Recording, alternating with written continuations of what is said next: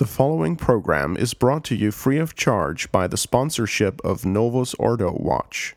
See for yourself that the Church of the Second Vatican Council is not, in fact, the Catholic Church of the ages.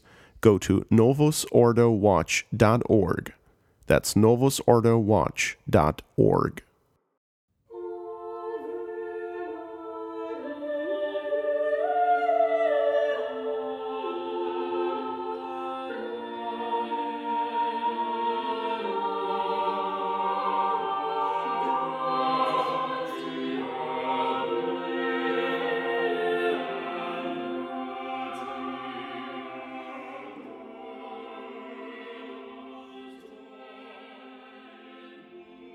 Welcome, ladies and gentlemen, to In Veritate on member supported Restoration Radio. In Veritate is a show containing sermons solely by Bishop Donald Sanborn, and I am your host, Matthew Arthur. We are pleased to present In Veritate free of charge to our listeners by the gracious sponsorship of Most Holy Trinity Seminary. On this episode, Bishop Sanborn will be discussing Easter. And now we present In Veritate. In the name of the Father, and of the Son, and of the Holy Ghost. Amen.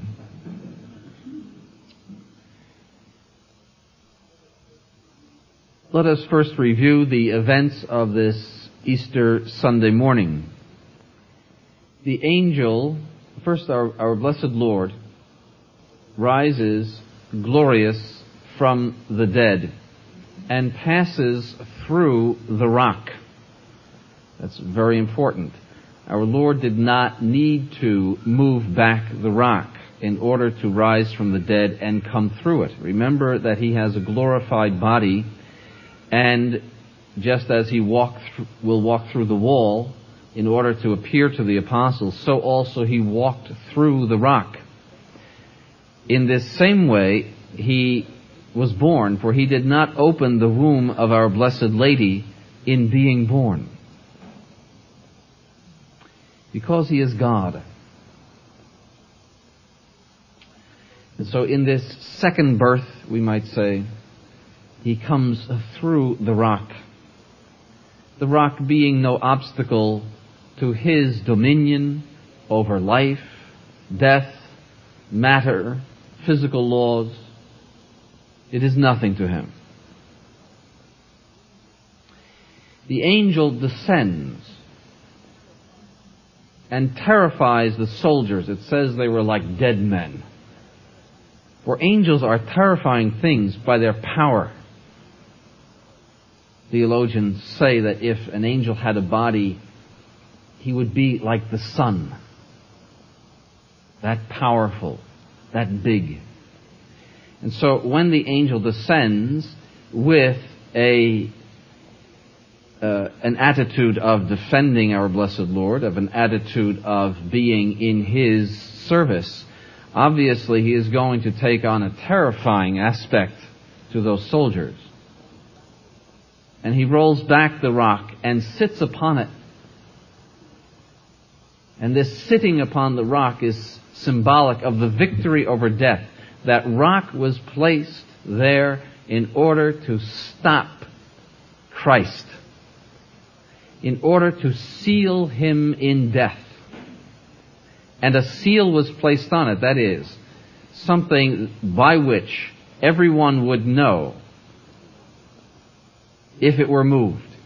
So a uh, typically a, a ribbon is placed across when, when someone places a seal. A ribbon is placed across so that if anyone should move it, the ribbon would be broken.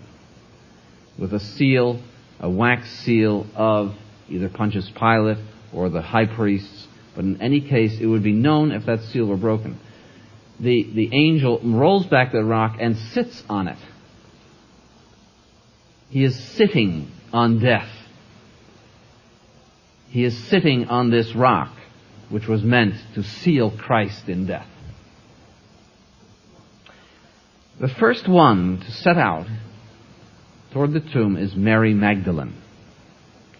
And she sets out while it is still dark. She arrives there and sees the rock rolled back. And she immediately runs back. She does not enter the tomb, but she sees the rock rolled back and she runs back to tell the apostles that the tomb has been broken into and the body taken.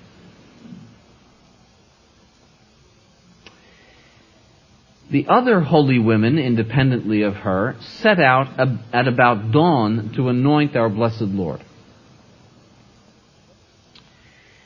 They find the rock rolled back and angels sitting inside the tomb who informed them of the resurrection of Jesus. They are afraid and stunned. It says in St. Matthew that the face of the angel appeared like lightning. Now, lightning is a terrifying thing, even though we see it every year. No matter how much we, we see it, it is a terrifying thing to us. And the face of this angel was like lightning, and his robe was as white as snow, it says. So to see this, this angel in there with such a face was to them a very fearful thing. And they are told to inform Peter and the other disciples, and in that order, inform Peter and the other disciples of the resurrection. He is risen, he is not here. The holy women depart. In the meantime, Mary Magdalene has fetched St. Peter and St. John who come running to her to the tomb. And there's a little detail where St. John arrives at the tomb first, but he defers to St. Peter. He holds back. He does not enter. He lets St. Peter enter first. There are many details like that in sacred scripture which manifest the primacy of St. Peter among the apostles. They see no angel and they are not informed of the resurrection, for they are expected to know and to believe. Our Lord, only a few nights before, in the Last Supper, told them that he, he would rise from the dead on the third day. They are expected to know and to believe, and the empty tomb should be to them a mere indication that all of this has happened as he said. Don't forget, Peter and John were witnesses to the transfiguration. They saw Christ in his glory only a few weeks before, in his divine glory. And so they are expected to know and to believe. St. John states in his gospel that he did believe. But St. Peter did not yet believe.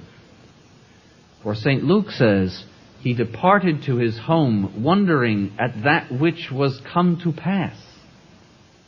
He didn't know what happened. Was the body stolen? He did not yet believe. And St. Peter and St. John return home. St. Mary Magdalene stays at the tomb. She is forlorn. She is a woman of intense emotion. And she has turned all of the love that she had, gave over to sin in her life toward our blessed Lord. And she has become a saint. All of her sins have become the coal of the fire of love that she now bears to our blessed Lord. And she is devastated. And she just sits there in the same way that we come to the Blessed Sacrament when it is exposed on the altar and we spend time with our Lord. Her sitting at the tomb was her way of spending time with Him, being faithful to Him. She is convinced that they have taken the body of the Savior, and she expresses this to the angel. Where have they taken him? And for this persevering love, for remember she is the first to set out toward the tomb. For her persevering love, she is blessed with the first apparition of Jesus after his resurrection. the first recorded apparition.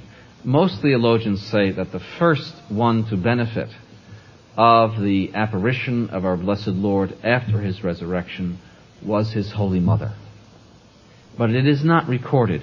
But it would seem so fitting that having risen from the dead, that he would go immediately to his mother, his mother who is unconsoled.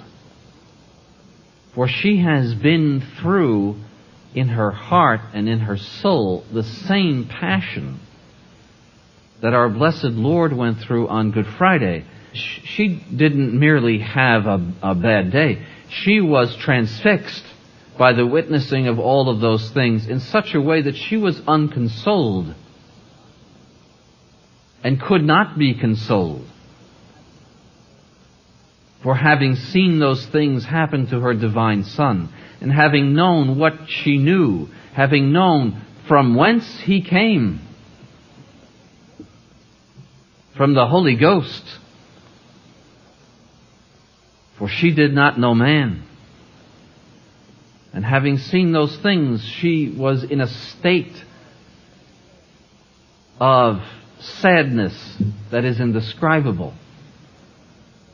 And it would seem fitting then that our blessed Lord go and show himself to his mother and console her. So, but the first recorded apparition of our blessed Lord is to St. Mary Magdalene.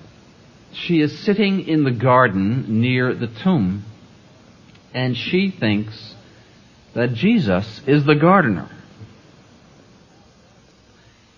And without looking at his face, just seeing his robe and his feet, sobbing, she offers to, she says, Where have you placed him? Because I will take the body and I will bring it home, so to speak. Words, I will take care of him. As if she could do that. But all she knows is that she wants to take care of our Lord. And our Lord says to her, Maria. And she looks at him, throws herself at his feet, and says, Master. It's a beautiful, touching scene in the Gospel. So on every Easter Sunday, we must be similarly stunned by the events of this day. These people of the gospel are real people who have seen real events. And they are in shock. Our Lord has risen from the dead. To rise from the dead is a shocking thing to us because death is so final. It removes from us any possibility of repairing ourselves. It is the end. And when loved ones pass away, we feel that sting of death. But our blessed Lord opened his eyes on this day by his divine power and restoring life to his own body. He overcame death, and it is a shock that such a thing could happen. And so the message of Easter is to see our blessed Lord as our true hope of eternal life. By the resurrection, Christ proves that He is truly the Son of God and therefore has the same nature as God. It silences all argument. Anything that you could say against our blessed Lord is silenced by the resurrection from the dead. It silences all of the rationalists. It silences the atheists, the agnostics, the pagans. For if you rise from the dead on your own power, you have the power to give resurrection to everyone else. And there is really no other argument, and there is nothing else to say. And that is why you see today the resurrection of our blessed Lord being attacked as a myth. But they're too late for that. For to attack the credibility of these events 2,000 years after they have happened is really quite absurd. For we are so far away from these people and these events that to attack their credibility really is an attack upon your own credibility. For our blessed Lord's resurrection was never attacked in ancient times. They accused him of rising by false powers, evil powers, and so forth. But the fact of his resurrection was not attacked even by the greatest enemies of the Catholic Church. So they are too late. For if this had been a false event, it would have been immediately exposed and ridiculed by the chief priests and the Pharisees, by the Romans, the pagans, the Greeks. When St. Paul went out with all of his holy boldness and preached our Lord Jesus Christ crucified and resurrected from the dead to, to pagans in Athens and Corinth, when St. Peter went to Rome and preached resurrection from the dead, do you not think that one of the first questions in their mind would have been, did this man truly rise from the dead? And that is why St. Paul says, if Christ did not rise from the dead, our faith is in vain. And so those who attack the resurrection today are too late. And they are the ones that appear absurd. And so, the logic is clear. If our Lord has risen from the dead, then he is the author of life. Then dominion has, uh, then death has no dominion over him. Then everything he says is true because he is God. Everything he says is true. If he has risen from the dead, then to gain eternal life, we must believe in him and obey his will. For to be against him would be to embrace death.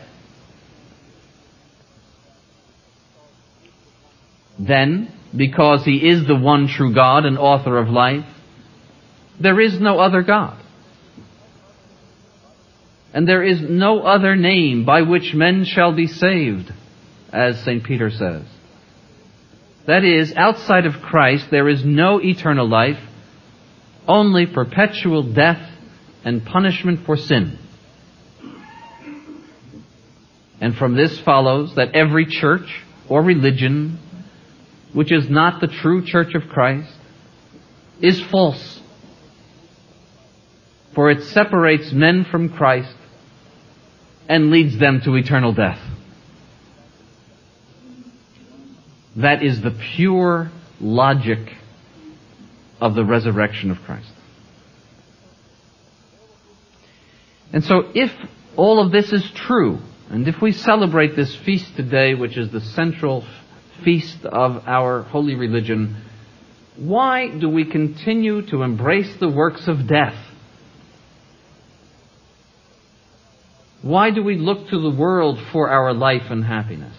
Why do we continue to embrace the works of death when we have resurrection at our fingertips?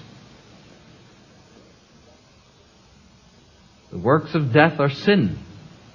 And that is why St. Paul urges us to lead pure and holy lives in the epistle of the Mass, which is a little obscure. But I will explain it to you very quickly. He says, Brethren, purge out the old leaven. Leaven is a symbol of corruption among the Jews. Leaven, that is yeast that you may be a new paste, that is a new dough for the bread. As you are unleavened, that means you are purified. For Christ our Pasch is sacrificed. Christ is our new paschal lamb. He has been sacrificed, and you have been washed in his blood.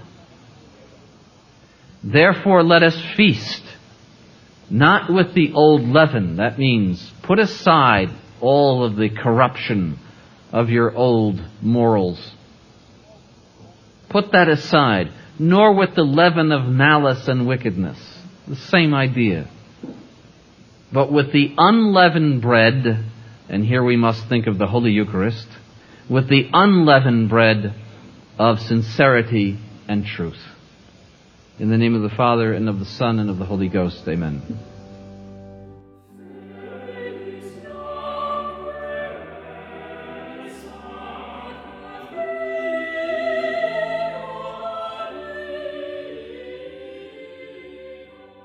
We would like to remind you that you are listening to In Veritate on the Restoration Radio Network. I am your host, Matthew Arthur, and I am presenting sermons by Bishop Donald Sanborn on the subject of Easter Sunday.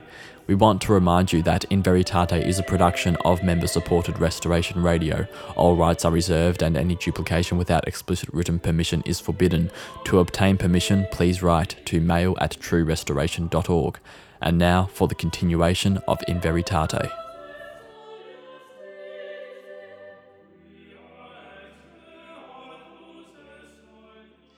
In the name of the Father, and of the Son, and of the Holy Ghost, amen. It is unfortunate that most people see only Palm Sunday and Easter Sunday. Holy Week is something like a passion play. It is a sacred and intense drama which is portrayed not by actors but by symbols and events gestures, and many texts of sacred scripture and the sacred liturgy. What is acted out is the meeting of light and darkness, of life and death, the struggle between them, the struggle between the temporary and apparent victory of death over Christ, and finally our Lord's triumph over death and darkness by his glorious resurrection. On Palm Sunday, we see our Lord's triumphant entry into Jerusalem. He goes to the place which should accept him as the Messiah and glorify him as such and bring to the whole world the source of light and of life. But just as they did many times in the Old Testament, the Jews became unfaithful to their original vocation and their original fervor and became disobedient to Almighty God. Holy Week begins with Tenebrae of Holy Thursday, which occurs on Wednesday night, Tenebrae means darkness, and each night of Tenebrae commemorates an aspect of the Passion of Christ. Holy Thursday Tenebrae emphasizes the betrayal of Judas, the plotting of the Pharisees and of the chief priests, and the agony in the garden. This is, so to speak, the intellectual and emotional side of the Passion that is, the infidelity of those who should be faithful to him, including the apostles who first sleep and then flee and then deny him, as Peter did. Tenebrae ends in darkness, in thunder, and in the earthquake, commemorating all of those things that took place at the Passion of Christ when he died. On Holy Thursday morning, the church is in a completely different mood. It is one of the greatest joy amid the surrounding of darkness. It is the final moment with Jesus. Our Lord gives to the apostles his New Testament to be sealed in his blood. He gives them the priesthood. He gives them the Mass. He gives them the Blessed Sacrament. And so when the Gloria is intoned on Holy Thursday, all of the bells ring, for it marks the arrival of the Blessed Sacrament into the church and into the world, and with it the Holy Mass and the priesthood. These precious gifts arrive, all three, our only true consolation in this earth of darkness. For where would we be without the Blessed Sacrament, without the holy sacrifice of the Mass, without the priesthood? There would be no church, and we would all be in the darkness of our minds and the darkness of evil moral lives. But then, after the joy of Holy Thursday, the, the reality of the Passion returns after Mass. Our Lord is taken to his place of solemn suffering, which is the agony in the garden. So he is taken off the altar and brought into an altar of repose, which represents his agony in the garden. The sacred host is placed in a chalice, and this chalice in turn is placed in the altar of repose. And there the people come and watch an hour with him in order to console him in his agony. And all of the flowers and the candles that surround this sacred host in the altar of repose represent our devotion and our prayers of consolation to him that is suffering, the consolation that he did not receive from his apostles who slept during this time. And then the priests return and the altar is stripped in commemoration of the stripping of our Lord's garments on the Mount of Calvary. The altar becomes bare and stark. Christ is not here. He has been led away to the slaughter. At tenebrae of that evening, the church contemplates the physical sufferings of Christ and finally his death. As always, Tenebrae ends in darkness and thunder and earthquake, showing an apparent victory for the enemies of Christ and for those who love darkness and sin.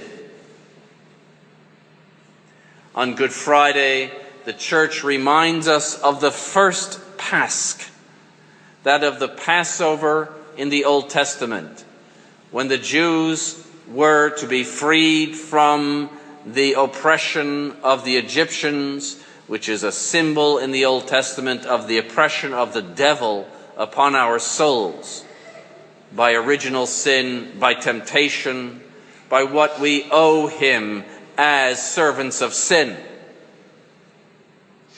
When they were to be freed, they were told to take lambs and slaughter them and paint their blood around the doorposts so that the angel of death would not visit their homes.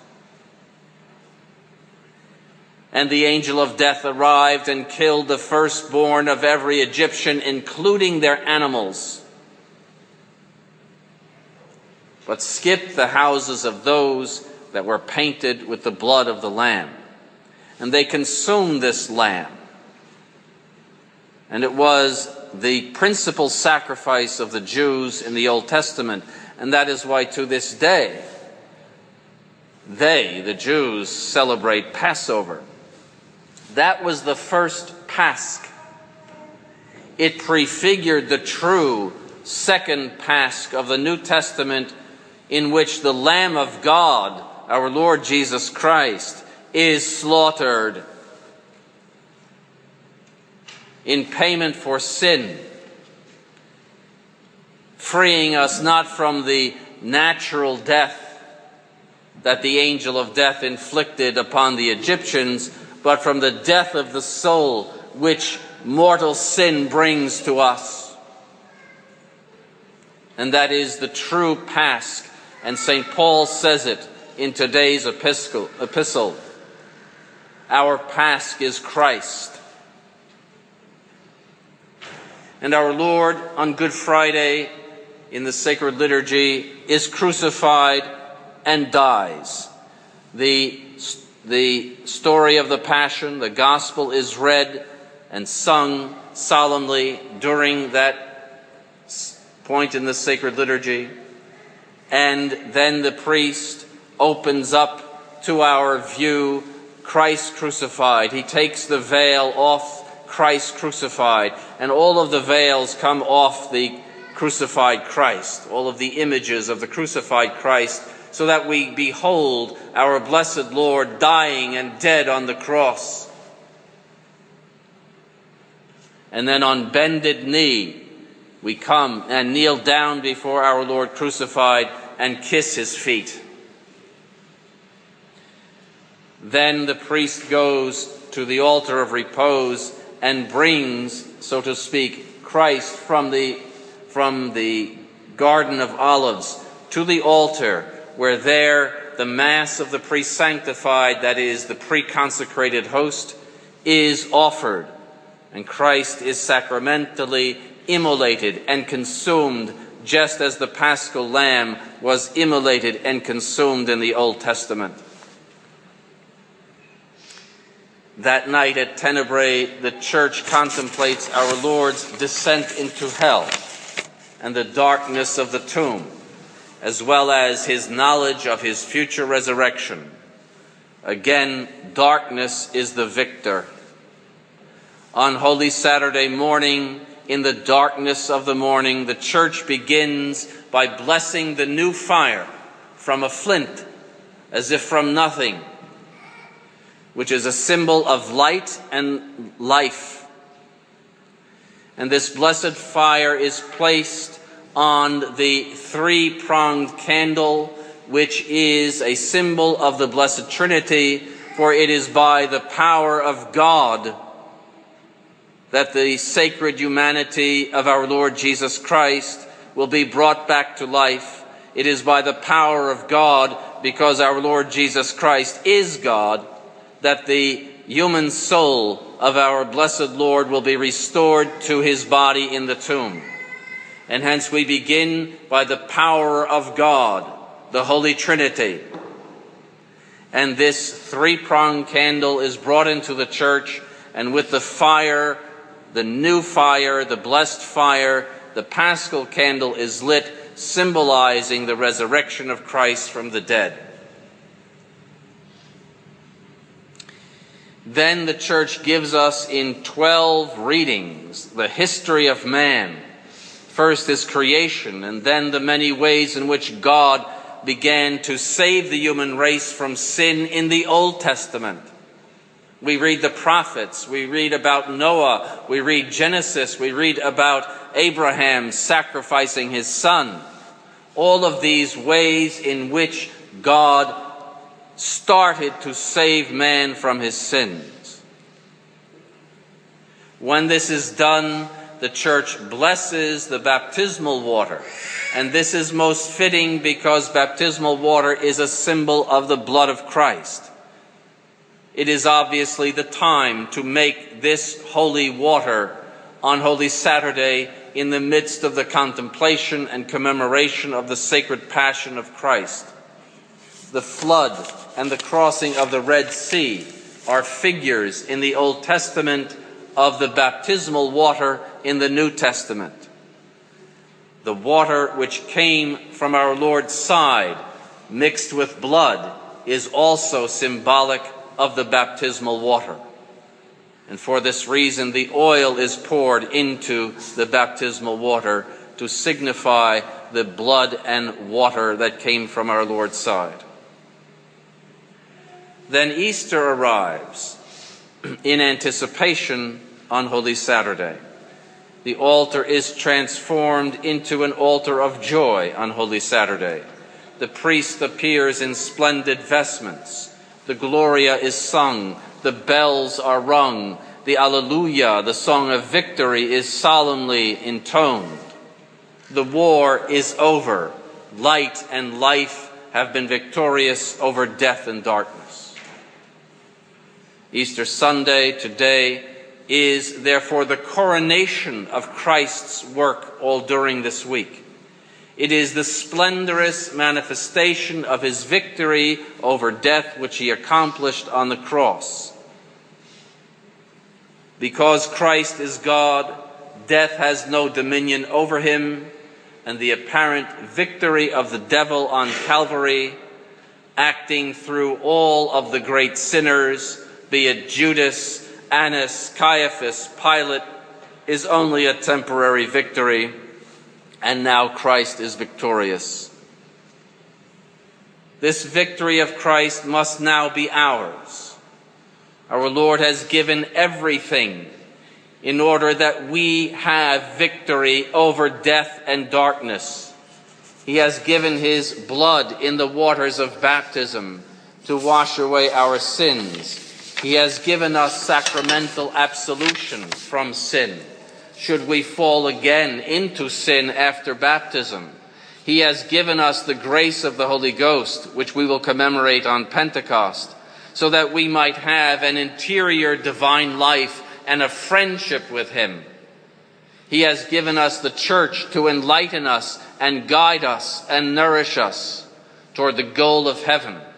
Most of all, He has given us Himself in the most blessed sacrament of the altar. What other gift could He give us? what is left in his divine treasure chest that he has not given us. Once the waters of baptism have cleansed us from sin, the only way in which we can end up in the clutches of death and darkness is through our own voluntary choice of those things. St. Augustine said, Christ has chained the vicious dog. And we can only be bitten by him if we go up and voluntarily come close to him and permit ourselves to be bitten by him.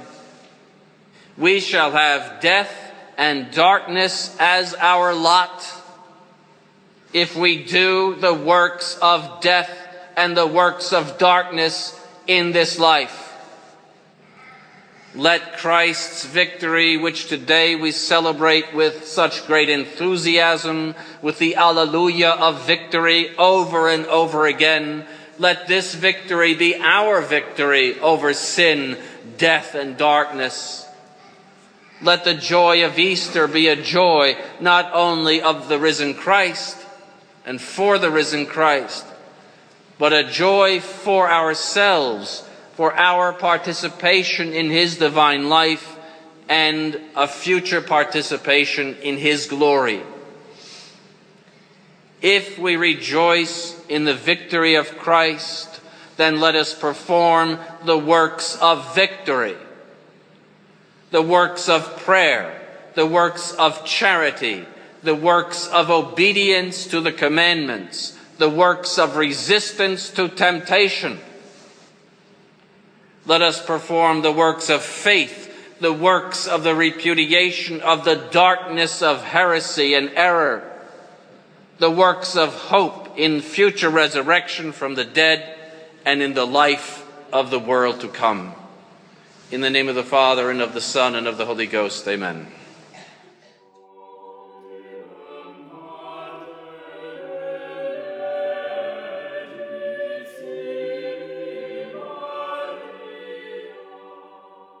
Thank you for joining us on In Veritate. If you have any questions for Bishop Donald Sanborn or feedback on this episode, please contact us at inveritate at truerestoration.org and we will pass along your questions or comments to him. All of us here at Member Supported Restoration Radio hope that you found this show to be informative, helpful, and beneficial to you and to your faith. In return, please think of offering a Mass, a Rosary, or even simply an Ave for our work the next time you pray. For the Restoration, I am Matthew Arthur May God bless you.